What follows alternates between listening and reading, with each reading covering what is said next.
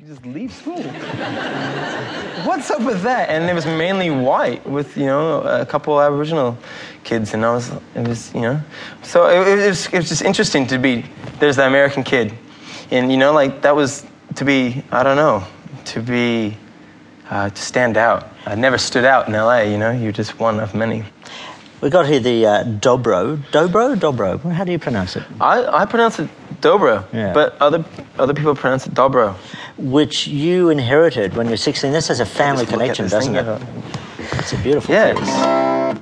yeah, I inherited it when I was 16 from my grandmother, Tell me the story. Phil. G'day, Phil.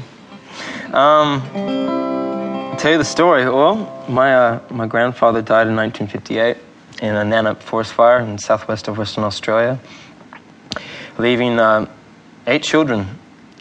Uh, and uh, he played this at barbecues and stuff. He used to play. Uh, oh, oh, what's that song he used to play? I keep on wanting to learn. Danny Boy. That's it. He used to play Danny, Danny Boy on this. Yes, he used to play lap steel, which is a strange thing that the man, this man from the southwest of Western Australia, was having this southern country blues instrument slash Hawaiian.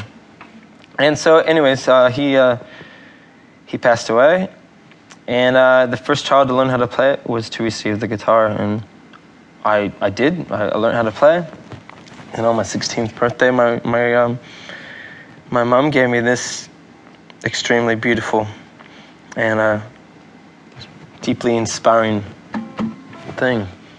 It's a bit of a heavy thing, you know. It's Yeah. like this is your grandfather's guitar. You better be good at it. it's like oh, I don't know where to start. And and then got interested in uh,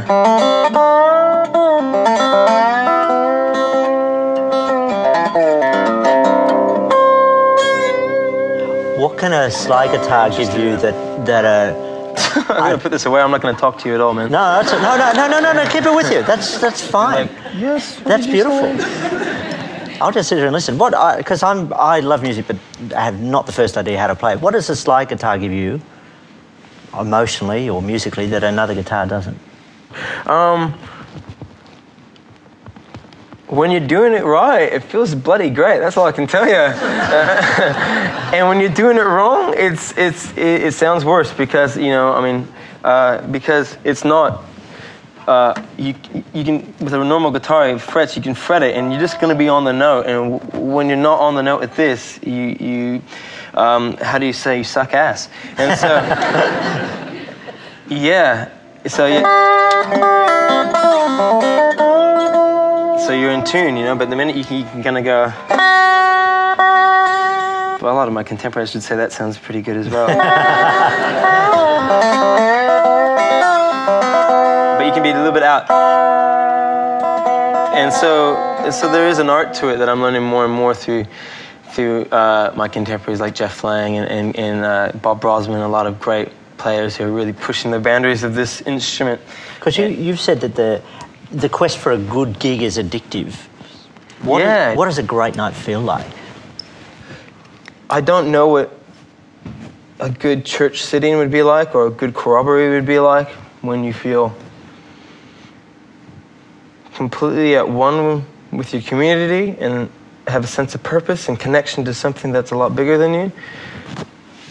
I just described it. That's what it's like. That's beautiful. It's, it's like that. You Yeah. know? It's it's like it's like a communion. It's like church. It's it's very sacred. It's spiritual. It's fun. It's exciting. It could be scary as hell it makes you realize why you're here. For me, it made me real. You know, it's like okay, this is this is why I come up here and scare the hell out of myself every night because some sometimes this happens.